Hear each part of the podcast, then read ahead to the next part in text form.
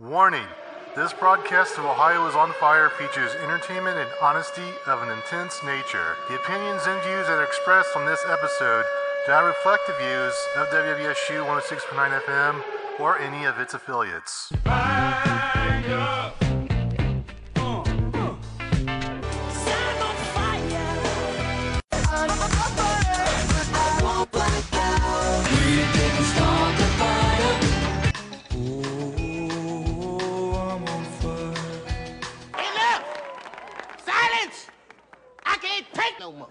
Any matches?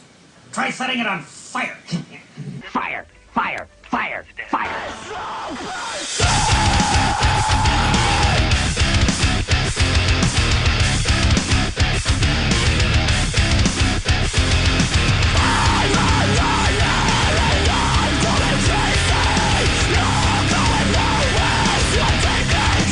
Crank this rope. This is the show where Ohio throws down. Ohio is on fire. I am the host of the most, Daniel Diesel. I am back. I was on a wonderful four month summer vacation. Now I am back once again to bring new episodes of the show that everyone loves. And it's all about Ohio, the best people of Ohio, the best music from Ohio, the best stories of Ohio. And I'm going to do my best to bring it to you like I have for the previous 170 episodes. This is episode 171, but we are live in Dayton, Ohio as I do this show. And of course, I'm trying something new this fall. I'm going to try again the podcasting. So fingers crossed, if you're at a podcast search engine and you are trying to download this, it's successful and you're hearing me right now. But if you don't hear this right now on podcasting, then it sucks to be you because I tried. But I am live on the radio at the very least. But once again, yes, I am Daniel Diesel, and I need to talk about some things that happened in Ohio while I was gone this past summer. Some things that were more interesting than others, so I'm going to talk about it. Um, one of the biggest stories that happened LeBron James. He became the Elizabeth Taylor of basketball. And the reason why I say that is because Elizabeth Taylor, she was married eight times. And that one dude, she married two times and divorced twice. That, that's exactly what Le- LeBron James did. He left Cleveland for a second time. He is now going to Los Angeles Lakers. And um, I think one uh, there's several factors why he switched teams again. I think for one that his um dispute with Dan Gilbert has been well known. That the two of them don't like each other. I hear, so I think he wanted to get away from him once again. Um, so I guess I don't blame him. You don't want to work for an owner that doesn't like you or doesn't appreciate what you do. So he went elsewhere. He took his talents to Tinseltown, and he's now going to play for um, Lamelo. Um, I don't even know that guy's name. Yes, it's that kid that's over in Los Angeles. See, I only watch that much basketball. His name's like um, um, Levar Ball. Yes, Lamelo Ball. I probably got his name wrong. I like I said, I only follow Ohio sports. Um, I, I him and his, I guess that kid and his dad they run their mouth a lot. That's how I know about them. And maybe I don't. Maybe it's good I don't know their name because, like I said, I don't really pay attention to that noise. But he's going over there. Um, I guess there's a lot of young talent over in Los Angeles. He thinks he can do a lot with. I think he wants to compete against the Golden State Warriors within the Western Conference. And if his team is good enough, they will beat them, keep the Warriors from going to the finals, and it'd be the Lakers going to the finals for all those years. And he it's on a four year contract. I'm gonna take, make a wild guess. I think he'll come back to Cleveland just like he did before. I think that's why a lot, not a lot of people were as mad at him as they were the last time he left. Because I mean, he likes to put on a show. He likes to be in the news. I think he's going to come back. I think because his contract is four years, and um, three years um, is guaranteed, and he has an option of getting out of it after the third year. Now, assuming the Lakers don't win three championships in the three years he's there, or they're not in championship mode, if they're far away from the playoffs or winning championships by the time that third year ends, I say he leaves once again, and he'll end his career in Cleveland. He'll take a discount, and he'll end happy. It'll be happily ever after for LeBron James. But there is one cool thing that he LeBron James did that a lot of people are really raving about. He opened a school with his namesake. He owns a school in Akron, Ohio. It's called the I Promise School. Um, he opened it to third and fourth graders who live in Akron, Ohio, who are who have a financial disadvantage, um, kind of like how LeBron was when he was a young kid. His family was poor, so these are poor families who may be hard pressed to have good opportunities elsewhere. Um, so these kids, yeah, this it opened up a few weeks ago. These kids go to school and they get perks. I know when they got back to school, they all got a bicycle, they all got a basketball, they all got gifts. And I got to thinking, man, I remember I was in third grade. All I got was a new pencil that says, "Hey, I'm number two. Sharpen me." uh, so that was my third grade experience. Let alone LeBron James being the owner of your school. So that's that's amazing. You know what? That is a good gesture on his part because those kids, hopefully, they'll get a good education. They are getting an opportunity that they otherwise wouldn't get. I think the plan is by year 2022, it's going to include eighth graders. It's going to be grades three through eight. By 2022, he's going to add a grade per year. So next will be three through fifth, then three six, then three seven, and three eight. So it'll cover that um age group.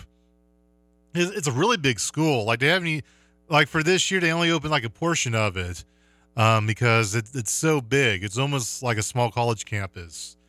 So that's that's great. You know, so you can't hate on the guy for leaving Los Angeles because before he left, he left as a gift, the gift of education for young kids everywhere. So Rob, Bro, yes, LeBron James. Uh, oh, I, I, I hate, I, I can't hate on you. Look at that put him. All right. Well, no, so that was one big news. That was really cool of him.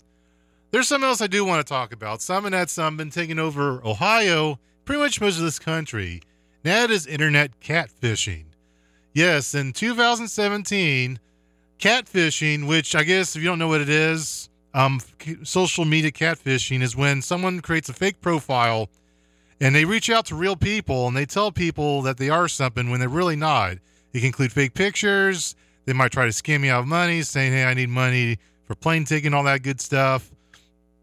um, anything. Just they're making stuff up about them, and sometimes that doesn't involve cash, but a lot of times it does involve some type of monetary scheme. In 2017, Ohio, they were ranked 29th in catfishing victims, and they were also ranked 29th in total money lost per catfish victim with $12,242. That's a lot of money makes me wonder what type of Girl Scout cookies those fake girls are selling on the internet. All right, I wish I had a laugh track. That was pretty funny, but I have no laugh track, so I can't I can't sell it too hard. Um, and here's the thing on that list: it's, that's all 51 um, states and districts in America. So Ohio, you're in the middle of the pack. So I feel indifferent. You're not the worst, but you're not the best either. So I don't know how to feel about this. I feel like we can go two ways in this catfishing um, scandal. Either we can amp up the police security go for number one, we're the best at stopping catfishing in the world, or we can just get really lazy. Maybe we should just fire the people that we have, become in last place. We be 51st place. We um the victims are losing a million dollars per person. It's awful. It's anarchy. So um uh, Ohio's you gotta figure this out, Ohio. You can't be in the middle of the row. Because that's what you're at 29th. And now, like I said, not all catfishing involves money. Um, it just involves believing in a profile that's real when it turns out it's fake. And I, Daniel Diesel, have been a victim of catfishing. I didn't lose any money, but I have come to realization the last few weeks there was someone that was being dishonest with me. And I won't give this person's name out, but I'll describe what this person was kind of like our relationship in the last few years, or barely. We didn't like talk a lot but he claimed to be a fan of my show, Ohio is on Fire. Um, he would reach out saying, Hey, I want to be on your show. He said he was in a band, he had music. He would um, show me his tracks that he allegedly made, which I now doubt that he did make those. Um, he would say he'd come to the show, and I, I did book this guy to be a guest, but then he would no show. Then I would ask what happened. He would say, like, Oh, I apologize. I had car issues. I don't have a car. I can get over there. And then he'd really apologized. So I booked him one more time. So on two occasions, I've actually, I think at least two, maybe three times, because he he's actually friends with some of my other friends. So I got to thinking maybe he's real. Um, he said, oh, I'm to be there this time.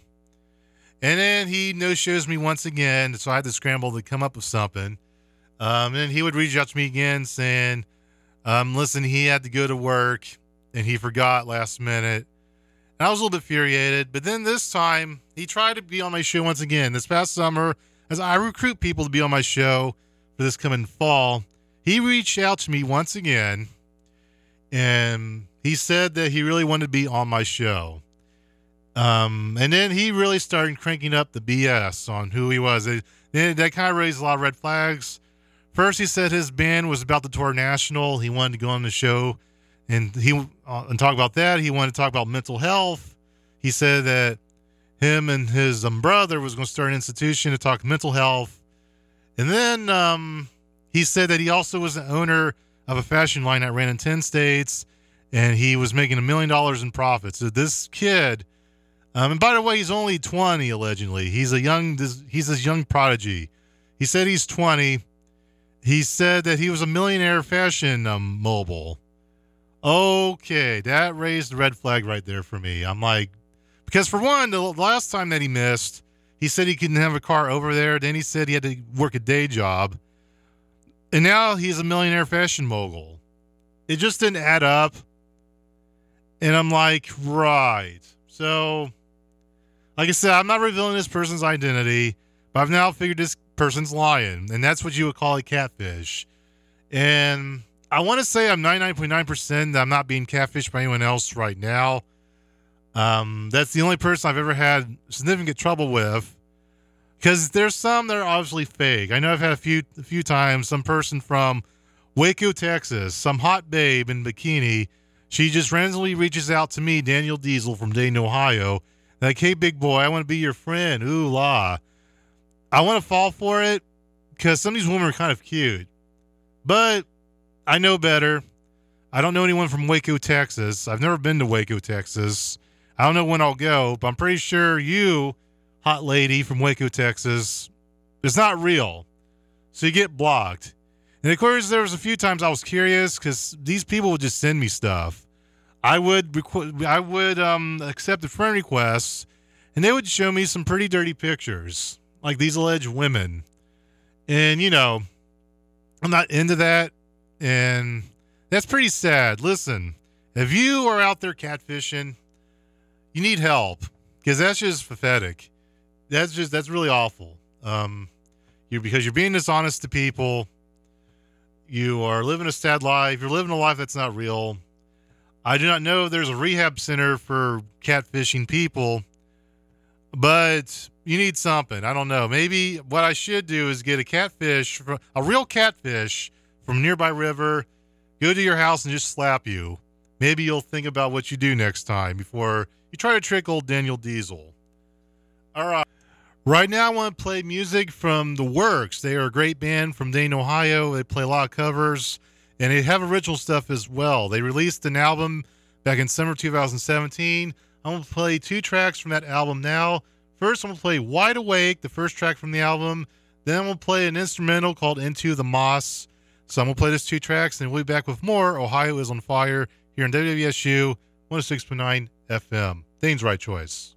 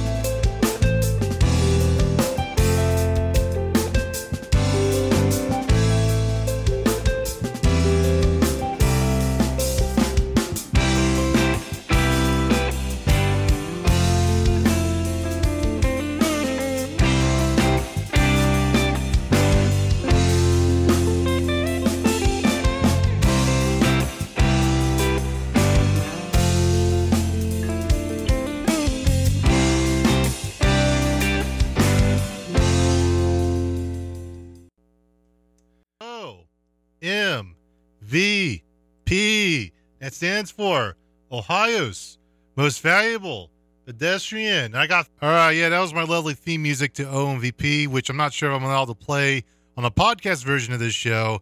I can play it on the radio, so darn it, I just did. So, but OMVP, if you don't know by now what that is, um, it goes to either a person or a big group of people that are either from the state of Ohio or associated with the state of Ohio. They did some very interesting, some newsworthy. And for the most part, it's positive. Of course, I think it's positive. I, I'm probably sure some wacko out there thinks it's negative. But we here at Ohio's on Fire think it's a good thing. So that makes you an OMVP recipient. And it's not really a award. I don't give you anything in the mail. I just shout you on the radio and I clap for you and tell everyone how wonderful you are. But let's get there's always a backstory that goes with OMVP, a news article, if you will, because it's from real news. Um, so let's get to it. Um, from WCPO.com slash entertainment. Um, former Miss Ohio's book challenges Miss America beauty pageant stereotypes. Um, so I'll read some of this article. Of course, this was written by Julie O'Neill, September 10th. She wrote this morning. And this comes out of Cincinnati. While a new Miss America was crowned Sunday night, the sparkle in her iconic crown has been tarnished by revelations and disputes of the past year. None of what's come out about the pageant and the organization behind it came as a big surprise to a former Miss Ohio who competed at Miss America. Susan K. Wyatt, Miss Ohio 1989, lived in Cincinnati years ago. She's out this week with a new book titled No Crown Required. So um, I believe that book is available um, on Amazon it's uh, it's out there. So if you want to buy it or rent it at your local library, do so. Um, but Wyatt said wanting to see her own 17 year old daughter be true to herself inspired Wyatt to write a book about what beauty in competition should really be. And I'll read this um, quote. Yeah, it's uh, pretty deep. I won't read the whole article. This is a quote from Wyatt. I've talked to my daughter about different kinds of beauty all her life, ever since she was little, Wyatt told WCPO. Here's another quote. I'm skipping for this article a little bit. If you look at the Miss America stage, you can't really tell them apart because they all look alike because they're all built the same. Wyatt said, That's my beef with the Miss America pageant. It doesn't represent everybody. And now this article continues on. Um, what this what this brought up, Wyatt said, was the bullying of women against women, the power struggles that women have of course, I will read the um, last paragraph. Well, I guess last sentence, not paragraph. No matter how the pageant proceeds, Wyatt says Miss America remains relevant. That a woman who wor- who works to be fit and knows her personal style, talents, and opinions will have success, with or without the crown. And then she quotes, "There is no crown required." So that's a very strong statement on her part, and a very true statement. Because yeah, I I I have trouble with stereotyping. I think competitions like Miss America, um, Miss World, it opens up nitpicking where perhaps there shouldn't be. Um, and so I'm um, in this. So this book was written by Susan K. Wyatt. I I do hear that within the uh, Me Too mu- movement, anyone that speaks out, I mean, it's built it's a big political hot button subject. So you're you're damned if you do, you're damned if you don't. One of those situations. So for Susan K. Wyatt to speak out about her issues with Miss America because trust me, she'll get her deta- the um, detractors for speaking out against this pageant. Probably since um, you know who was behind Miss America for so many years before he wasn't involved with Miss America. This show's not about politics, so I'll move on from that. So yes, it, it is. It's a hot, touchy subject. Um, so Susan, she's using her First Amendment right. All right, that was my last political reference. She's using her free speech to write this book and share her real thoughts, and she should be saluted. And we do salute her here at Ohio is on Fire. So, Susan K. Wyatt, you was Miss America in 1989. In 1989, that was the last time the Cincinnati Bengals made the Super Bowl. That'll probably be the last time they ever make the Super Bowl. Uh, milk was 49 cents a gallon. And you, in 19, no, you in 2018 have done something else besides writing an awesome book. You, Susan K. Wyatt, are, for this episode, O M V P. And that stands for Ohio's most valuable pedestrian. Ooh, ah, and I'm going to clap. Yeah. It's now time to play some music. Um, this band I want to showcase next, they're actually trying to make a comeback in the Dayton, Ohio area. This band, um, they first got their start in 1985, and they were touring the area from 1985 to 1987, and they released music during that time. About a few weeks ago, they released all their old material from the mid 80s. They released everything once again um, for 2018. They haven't they haven't released it since back in the mid 80s. This band I'm talking about is the Pleasures Pale. From what I heard, they were a big deal when they came out. They quickly had a they they gained a good following really quickly, and then um, after 1987, they just broke up uh, unexpectedly, and we really know why they broke up. I guess there's the story isn't really clear why they left. This is kind of like an urban legend, but the guy behind the Pleasures Pale, he released all their music a few weeks ago. It's now available for your listening pleasure, and I'm to play two of those tracks tonight and help them with their comeback. As I, they might even make new music. Maybe this is a test run to see if they will make brand new music. So I'm excited to play this because it's actually pretty good. And it, if you want to know what 80s punk sounded like from Ohio, you're about to hear it. It just came, it just got re-released a few weeks ago. Right now I'm gonna play Whipsaw Children. That'll be the first track I play, and then after that, um, I'm gonna play "Be What You Are," also by The Pleasures Pale. So I'm gonna play those two tracks, and then when we come back, we will have our guest of the evening, Angie Hoschauer. So please stay tuned. Once again, calls here at 937-775-5555 if you wish to talk to me and Angie if you have questions. Please stay tuned to Ohio is on Fire. Here's Whipsaw Children.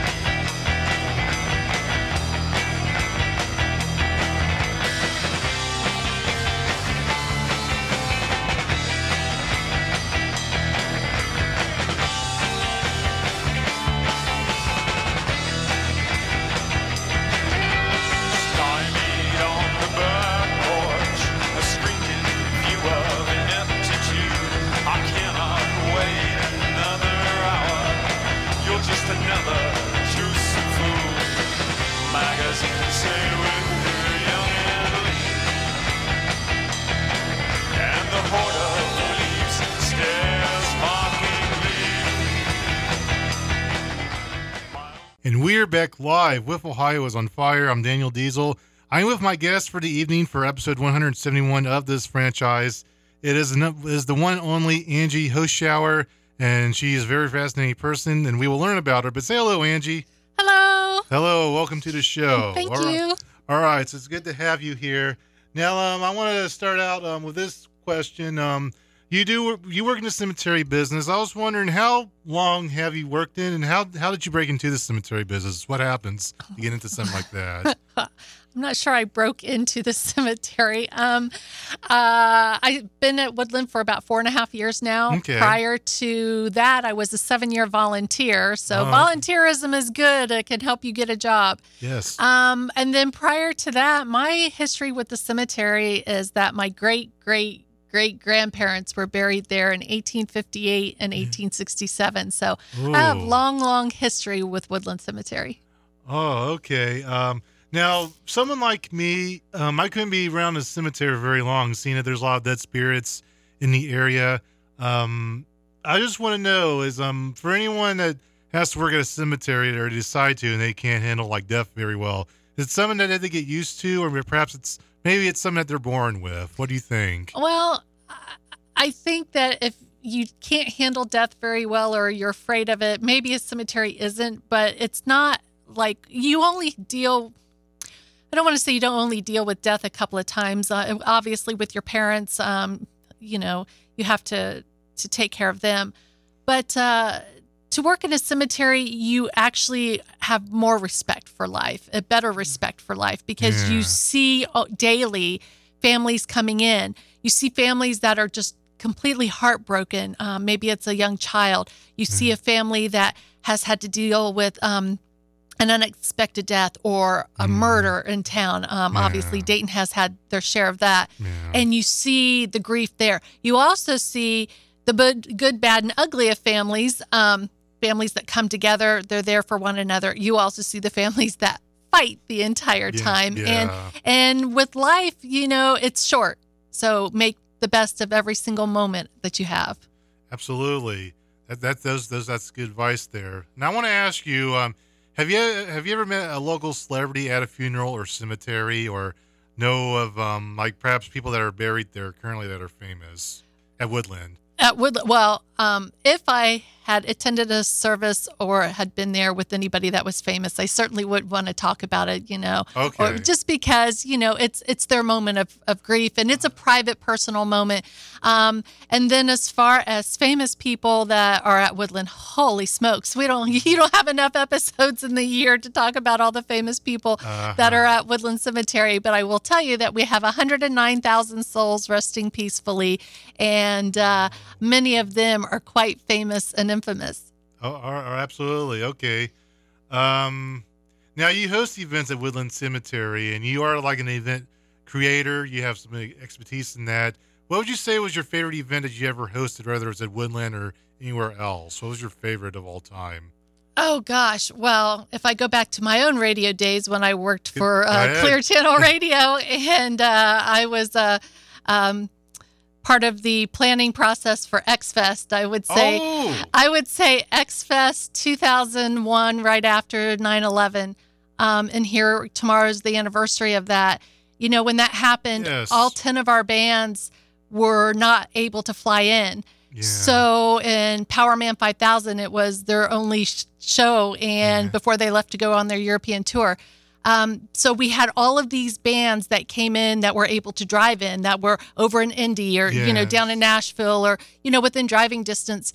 And I would say that when Tantric got on stage and did their set, it was the most powerful and moving. Um, you know, of course, he, he uh, Hugo Ferreira got the entire crowd chanting USA. yeah. And it was just a very surreal moment because it was five days after 9 11. And Yeah. we, we considered should we cancel this show? Should we not? And after four or five days, people were wanting to get out. They were afraid and they wanted to get back to normalcy. So we did that event. And I think that was the best event that I've ever done of all of my event career. Now, at the cemetery, um, you know, the one on one personal tours that I give, Yeah. um, when I can tell somebody a story that they've never heard about a certain person, um, and they're like, oh, I never knew that. And I'm like, yes, that yes moment of being able to tell somebody that they never even knew. yeah. That happened in Dayton. So, Well, it's, I'm now jealous of you because you said you worked for you worked at X Fest. When I was in high school, yes, my high school years was 2001 to 2005. I would say the concert I heard I would often hear about would be X Fest because that was hosted by the former Z93, which they've, they've changed formats like 100 million times since then. But um, yeah, that was like the cool the concert to be at. I always wanted to go, and then I was upset when they finally canceled it. I went. Where was it? The X Fest. What was the location of it usually? They they originally were doing it at the University of Dayton, what they called the backyard, which was in the gravel pit behind Yeah. uh, behind the UD Arena, and then we moved it over to the uh, Montgomery County Fairgrounds, Oh, and so we had the two stages uh, on either side of the fairgrounds, and it was pretty fantastic. Yeah, I'll take your word for it, but I, that's one concert I wish I went to because that was like the mecca of my high school years. Like people would just say, "Oh man, I went to X Fest. It was the greatest." I was like, "Oh man, I keep forgetting about that." No. So I'm, ha- I'm happy for you. you Oh, really thank got, you. You got me going when you said you worked at X Fest. It's rare. I, all right, small world. It is a small well, thank world. you for sharing that story, Angie. Um, a few more questions for you. Um, I hear that you are an historical buff. Um, Mhm. you do some work with an historical society. Now we are in a college and a college radio station. Would you have any historical facts about either of those things that would surprise me, or any maybe perhaps an urban legend? um, Tesla invented the radio and not Marconi. Okay, elaborate. no, I'm just saying, look it up. Tesla invented the radio and not Marconi. Um, and then as far as a Wright State um, story, um, I would have to say to Wright State folks that are probably are walking every day and they see Allen Hall. Do you know who who or what Allen Hall is named for? oh, no, I don't remember. Stanley Allen, Stanley C. Allen. He is buried at Woodland Cemetery. Yes. He was president of NCR. And when John Patterson saw Stanley Allen walking down the hallways as a young uh, clerk at NCR, he says, and I quote, that man has the most efficient walk I have ever seen. Let's keep an eye on him. And he eventually became the president of NCR. And of course, with Stanley's help, he helped establish Wright State University. So there's your Wright State University history nugget. All right. Well, that is that is good to know. All right. Um, I want to ask you. I have a serious question, a few serious questions before we go to a break. Um, what do you think happens to people when they die? Because I asked this because there's there's a lot of urban legends how when people die, whether it's peacefully or they're in anger, something happens to them. Like, is the do you notice um the like? I guess the best way to ask is what what do you think happens to people when they die? Like that'd be the best way to ask that. Oh my, I just had a very good friend, childhood friend, die less than a month ago. I, I think it's been about, about a month ago. Yeah. 53 years old. It's life is short. What do I think happened? Um, I don't know. I'd like to think that there is a better place beyond. Um, we had had several conversations about, you know, Mhm. what was beyond, you know, and certainly we both had said it's got to be better than than than you know here on Earth. Yeah. Um, what do people do, or where do they go, or what happens to them? You know, I I think that's a question you you'll never get the answer to. Some people will say there's a heaven. Some people will say that there's a hell. I think that there is a spiritual plane that perhaps we all we all finalize to. Yeah, I would mostly agree with that. I feel that way. I think how how you lived your life and what's in your heart, you will- Exactly. you will go accordingly. I think what's in your heart. Because if you're an, if you were a person that was a criminal and did evil things, there's a good chance bad things might happen to you in the afterlife. So I think yes, you your life is how your spirit guides you. I, I would agree with that. Yeah, Absolutely. I think so. Well, now let me ask you this: um, for um, do you have any good advice for any loved ones? Um, they has they have lost someone. They're grieve either they're still grieving over it, or they just thought maybe this week people are losing people, and they got a funeral they got to go to. What advice would you have for those that are still alive to carry on? you know, those memories were will always be with you. Yeah. That no no matter what happened, you know, there, there's no reason to live with anger and hurt and hate. Uh, that it's not productive for anybody. yeah. Let it go. Move on if you have to. Keep the memory if you can. Have a place to go that it it doesn't have to be the cemetery. Maybe it's um, down at a park and you're looking at the flowing river, or you know, go out and just look at the stars one evening. Get mm-hmm. out of get out of the city and go out at night and maybe watch a meteor shower if you haven't. Do something that takes you away from your phone, the computer, the television, and have a really good uh, heart to heart with yourself about how this person uh, was in life, what they meant to you in mm-hmm. life, how their death is going to affect you. Was there something that they said to you that you can build upon? Um, and and let go of the hate because the, the, there's no room for it, and it just it's gonna it's gonna eat you alive. And their time is so short. Just Yeah. live live for today, live for your family, and you know death is hard. It is a very hard thing to go through. I agree. And time does heal all wounds and um you know I, i'm not a grief counselor i'm not anything like that but i've seen it i've seen enough of it to know that you know um, you do need to have that moment of grief you do need to let it out and when you can fully expend it out of your body then only good things will will remain with you Really, very good advice, Angie. Yes. you put me on the spot there I know. Adopt US Kids presents multiple choice parenting. You've messed up your daughter's haircut. Do you A. Get spiritual? Mom, where's the mirror? Beauty is within. Oh. B. Find the positives? Less time blow drying, more time texting? Or C. Show empathy? Mom, you really don't have. Twinsies. I kinda love it. You don't have to be perfect to be a perfect parent. Thousands of teens in foster care will love you just the same. For more information on adoption, visit adoptuskids.org. A message from the U.S. Department of Health and Human Services, Adopt U.S. Kids, and the Ad Council. Hi, my name is Anisha Hampton. I'm a business major here at Wright State, and you are listening to WWSU 106.9, Dayton's Right Choice. And we're back live with Ohio is on fire. I am still with my guest, Angie Hoschauer. She's been an excellent guest so far, and we got some fun for you guys.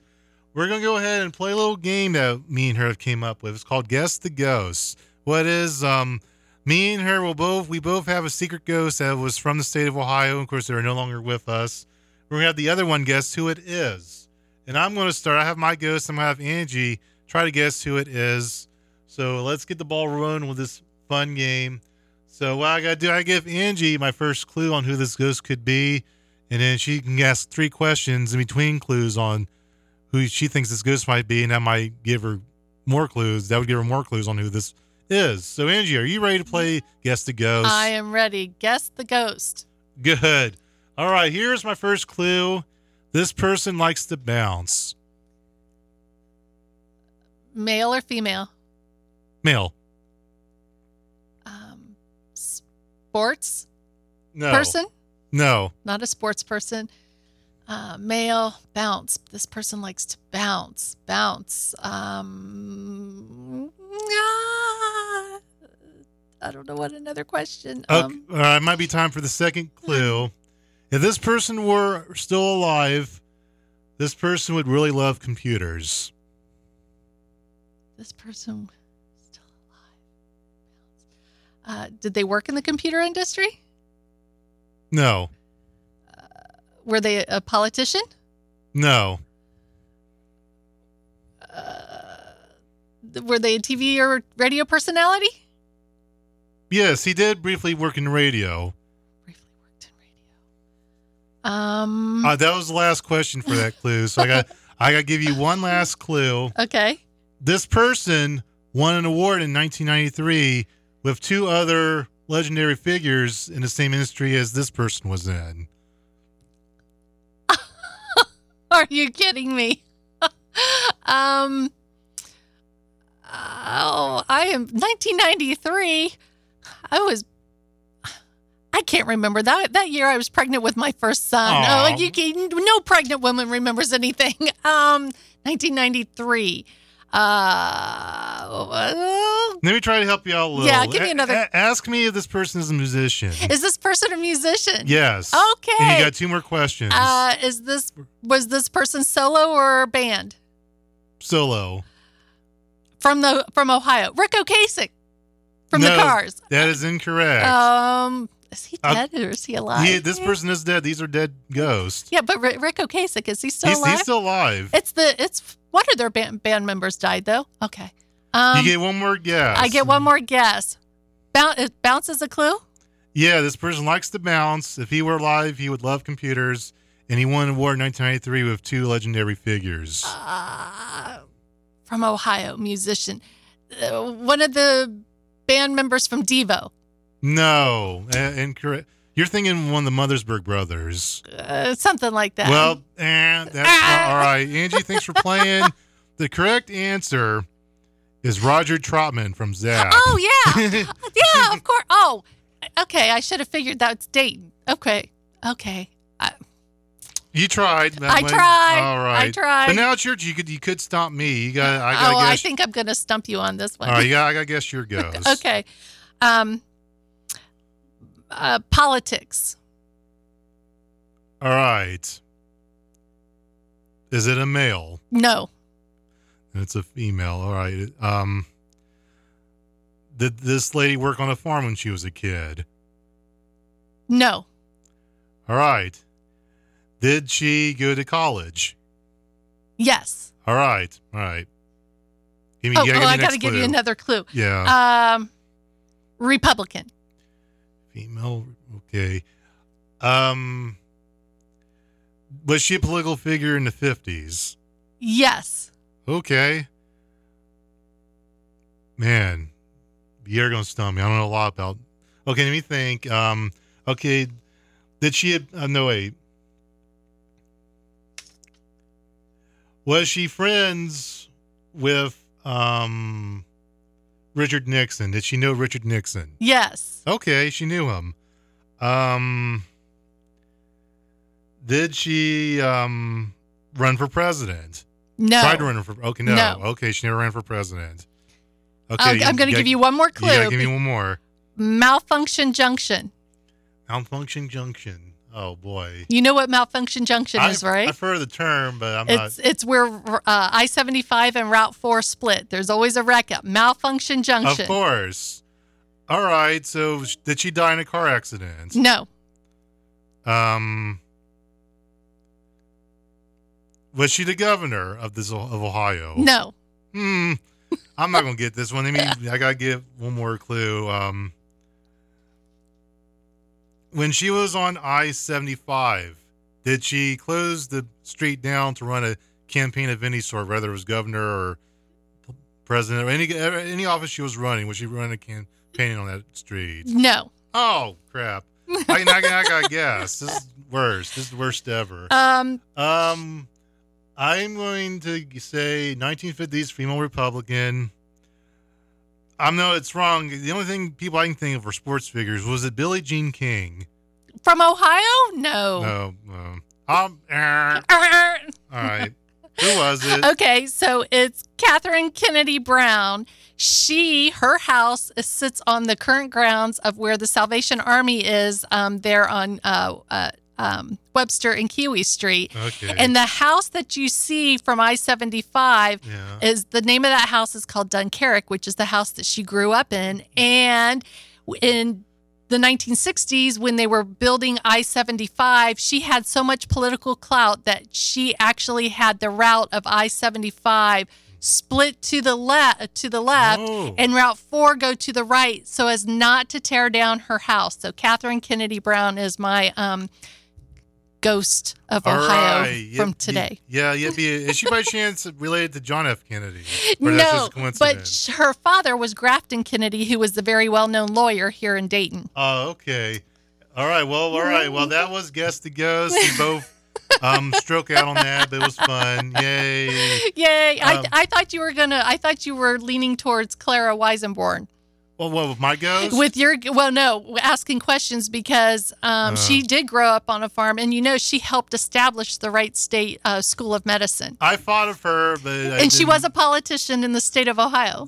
She was on my mind. I kind of forgot her name, but I kind of I've heard of her. Yeah, I almost I didn't hear. her. I didn't know about the other person. I oh, I picked her. Um, I almost picked Clara Weisenborn, but I figured you would get it. yeah. Well, I, I thought about her, but I I don't know that much. Like I said, that's such a long time ago. You really got me. But I want um. Let's talk about. You got a big event coming this weekend at Woodland Yes. Cemetery. Let's go ahead and talk about that. Um. Now there's going to be something called the Celebration of Queen Matilda. It's going to be this weekend at Woodland, Dayton. So what's going to happen to this event for anyone that goes to that event? Well, it is a celebration of Matilda Stanley, who was Queen of the Gypsies. We are having a, a Gypsy Cultural and Heritage Festival um, to celebrate the 140th anniversary of the burial of Matilda Stanley. So the story behind that is that Matilda died in January of 1878 down in Vicksburg, Mississippi. Her body was brought back to Dayton and brought to Woodland Cemetery, where she laid in our receiving vault for eight months before she was buried. Now, Okay. yeah, it was gypsy tradition that they didn't bury their dead immediately, um, but eight months went by because she was queen of the gypsies, and so word had to spread around not only the nation but the world that the queen had died, and so then they chose September fifteenth of eighteen seventy eight to bury her. And with this being the 140th anniversary, we need to uh, celebrate her life. Plus, the Stanley Monument that um, sits on top of the um, Stanley family lot is is leaning. It is um, it's in need of, of restoration and repair. Yeah. And so this is a fundraiser to restore and repair that uh, family family monument. All right, awesome. Now I want to ask, um, why is um Queen um Matilda Stanley? Why is she important today in Ohio? Uh, well, because it's the best urban legend there is. Um, Oh, It's not not only it, it's not so much an urban legend as it is true, but there's a lot of m- mythology that goes with uh, Matilda being the queen of the gypsies. She um, embodies a free spirit. Um, the fact that she was a queen, uh, known as the queen of the gypsies. Okay. Uh, you know, she she's uh, our our royalty. Her husband was the king of the gypsies, yeah. and when she died, it was the largest ever funeral held at Woodland C- Cemetery with 25,000 people in attendance. That's a large, large, for 1878, That is a very large uh, contingency of people. Most of them uh, were just curious onlookers wanting to come and find out what kind of gypsy ritual was going to happen. But of course, there wasn't. They were very religious. Yeah. Um, the Reverend uh, Dr. Daniel Berger came out and said his prayers, and they sang funeral hymns, and then they laid her down to rest. So um, the ground was blessed, and that's uh, that's unique and very interesting at Woodland.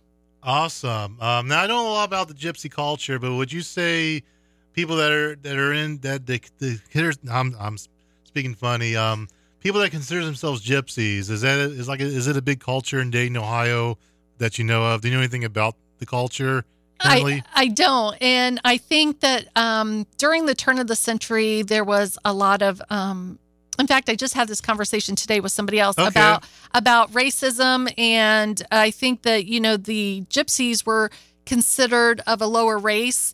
And so I think that stereotype of the gypsy culture is what people think of and remember when that was not anything like what they were. Um, uh, Newspaper accounts and historical accounts show that they were a God fearing people, that they did work hard, um, that they, yes, they were in the business of horse trading and fortune telling, Yeah. but, you know, they also did other things. And I don't think that a pe- people really understand who they were. They just like to perpetuate the stereotypes. So we're hopeful that with this event, we can stop some of those um, stereotypes from from continuing on or for people uh, continuing to tell those um, stories and to really understand what the gypsy culture was and um, and to respect them. Um, some of the gypsy families um, in Dayton, there are still Stanley family um, descendants that are in town and around. Um, those that I've talked to pretty much don't embrace their gypsy heritage because of all the stereotypes that are out there and i think that that's really sad because that's that's a huge culture not only i mean they're not only Yeah. uh, gypsies from europe uh, there's gypsies from everywhere every culture Yeah. has a gypsy So you would say they're historically they're underprivileged um people pretty much because they were stereotyped. Yeah. So yeah, like I said, I didn't know much about the gypsy culture. I, I've heard urban legends, so I just Right. wondered, I wanted your expertise on it. So, but people who are not in the gypsy culture, they are pretty much invited to celebrate. It's kind of like Halloween. Normal people can. I mean, they can. Um, it's like a holiday people can celebrate. Oh, absolutely. And Uh. and this is, you know, this is a, not a Halloween event. It is a fundraising event because the Stanley Yes. Monument is in uh, much need of repair. Yes, and it's crumbling a it's- little bit. Yes, and if it if we don't take care of it, we're going to actually have to take it down, Oh. and we don't want that. So our goal Yeah. is to raise about ten thousand dollars to help assist um, getting a, a, a new foundation for it. Um, it is Uh-huh. something that the family is responsible for, but with not uh, with so many of the family scattered everywhere, it's Right. hard to get them to all come together. So. All right, when is the event and how can people be involved? They wish to be. So the event is Saturday, September 15th. I know there's a lot of festivals going on, but Yeah. ours is a short event from 5 p.m. to 8 p.m. at Woodland Cemetery. Yeah. You know, come in off of Woodland Avenue. Uh, it is a $30 admission, but that gives you food and two beverage, uh, Yeah. two beverages. Um, we have a band. We Yes. have fortune tellers and tarot card readers. Yes. And um, And that but- band is Tempe Purity. I looked them up. So Yes. That's the band that's performing at this event. That's right. And uh, the but the big event for that uh, during the um, the special event is that we will recreate the funeral procession for Matilda. So everybody will meet at the receiving vault. All right. We'll walk up to the um, Stanley family lot. Uh, I do have someone that will give a blessing and a prayer and a funeral ode, just like they did back in 1878 Yes, to recreate that. We have a, a booth where you can make a flower bouquet to leave for Matilda. And so that's it's going to be a lot of fun. So if you've never never All been involved with a gypsy caravan or a gypsy funeral or gypsy music, this is the time to come out and be a part of it. Well, anyone that goes to that event, that is on my radar. I don't know if I can make it, but that sounds like a lot of fun. So, Angie, thank you for being on the show. And you and me, we're talking business. So, you'll be hearing from me. There was a little something we were talking about, which we won't talk about on the air for now. So, you'll hear from me. But, Angie, thank you for being on the show. Thank you for having me. You're I welcome. enjoyed Have- it. Have a good night. Thank you. All right, ladies and gentlemen, that was Angie Hoshower. And what a wonderful interview that was. The future of music, the future of sports, the future of broadcasting is all right here on WWSU 106.9 FM, Dayton's Right Choice. And listen to us 24-7 on www.wwsu1069.org.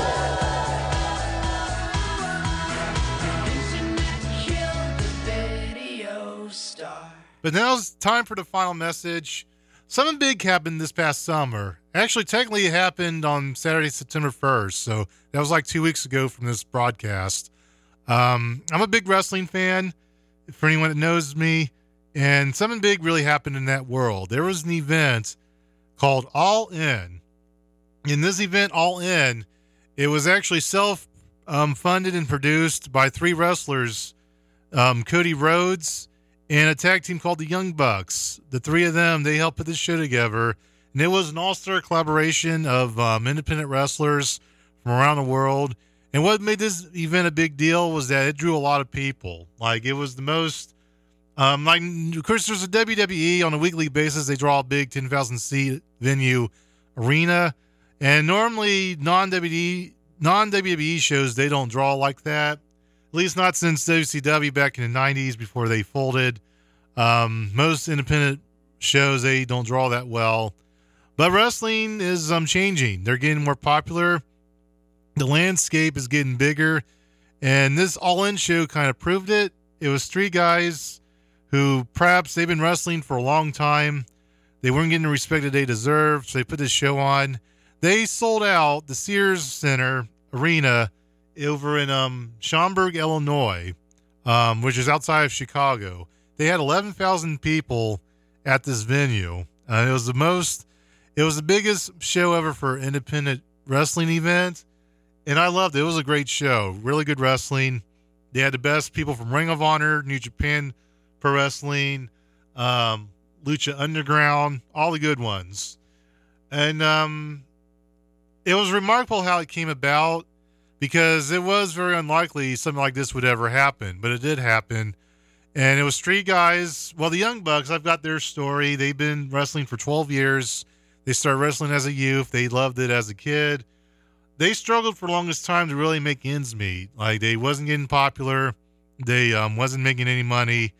I know. One of them, I forget which brother it was. He was about to quit because he couldn't afford a Twinkie or something. His credit card he wanted to buy a Twinkie and his credit card rejected him because he had very little money and he was starving.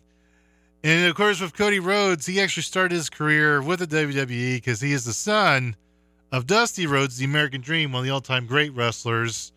Um, but he wasn't getting the um, opportunities like his father did. He was often in the mid card. He was playing goofy. They were making him play goofy characters. Now, one, he played Stardust. He had to wear gold face paint. Um, he was in a bodysuit and he had to talk funny like he was a clown. It was awful, and he hardly ever won. He was his career and his life was going nowhere fast. And then he left the company to go to the Independents, and then these three guys met up. They started doing they they joined the Bullet Club, which is another wrestling group that's independent that's on the independent scene, and they did all they did all this cool stuff. They were doing things that no one had ever done before, and they were doing it on their own. And then they've done this for a few years, and that led to them creating their own event. They took a chance and they made All In, and it was a big financial success. They had the um, venue sold out in 30 minutes when they went on sale. They had a thing called Start the Starcast Convention, which me and the radio station we tried to go to, but they ran out of um, free press passes. We got a letter from them saying that we want to help you out, but we're all out of um, accommodations. So that's a little piece of history that we got from the All In people or Starcast. There was enough room to accommodate WWSU. We tried, but I'm also um, it was on pay per view and it had a, the big buy rate. They these guys probably made millions of dollars from that one show, and they're bigger names than they ever were. It put wrestling wrestling went up a level that that day. And how so? How's this compared to me in my endeavors in radio? Being that I'm working in broadcasting, if I can compare broadcasting to one other industry, I would compare it to pro wrestling because broadcasting is all about personality. It's about getting your name out there. It's about being a star, being the best at what you do, and making as much noise as possible and making a lot of money if you can have the opportunity to make money. Um, I had an opportunity to join a mainstream station this past summer. I mean, what is there was a job posting, and it was something I thought was right up my alley. I thought maybe this time they would take me. Maybe this time I finally would get some work. Um, not only did they pass on me, they actually didn't even return my. They got my application, but it didn't make me a finalist. I didn't get. I did not get a call back to the finalists. I wasn't even in their final considerations. And this is probably the umpteenth time that this has happened to me. And I'm disappointed because I feel like I do belong in this industry. I've had people tell me this is my calling. Even just recently, a friend of mine said that I'm really good at this. Hopefully, I can catch my big break one day. Um, and that encouraged me because it's it's brutal being in radio. There's no money. There's very little appreciation. You often work with people that you don't know if you can trust. Some you can, some you cannot. Lots of shady people. You just never know what's going to happen. And um, it is. It is quite a journey uh, for anyone that is a fellow broadcaster like me. Um, you should do it because you really have an interest in it. Because if not, once something brutal happens, it's gonna be it. You'll feel it. You know. Sometimes, no, I haven't had this big of a problem. Like I've never had a guest cancel, not cancel me. I've never had a guest no show me.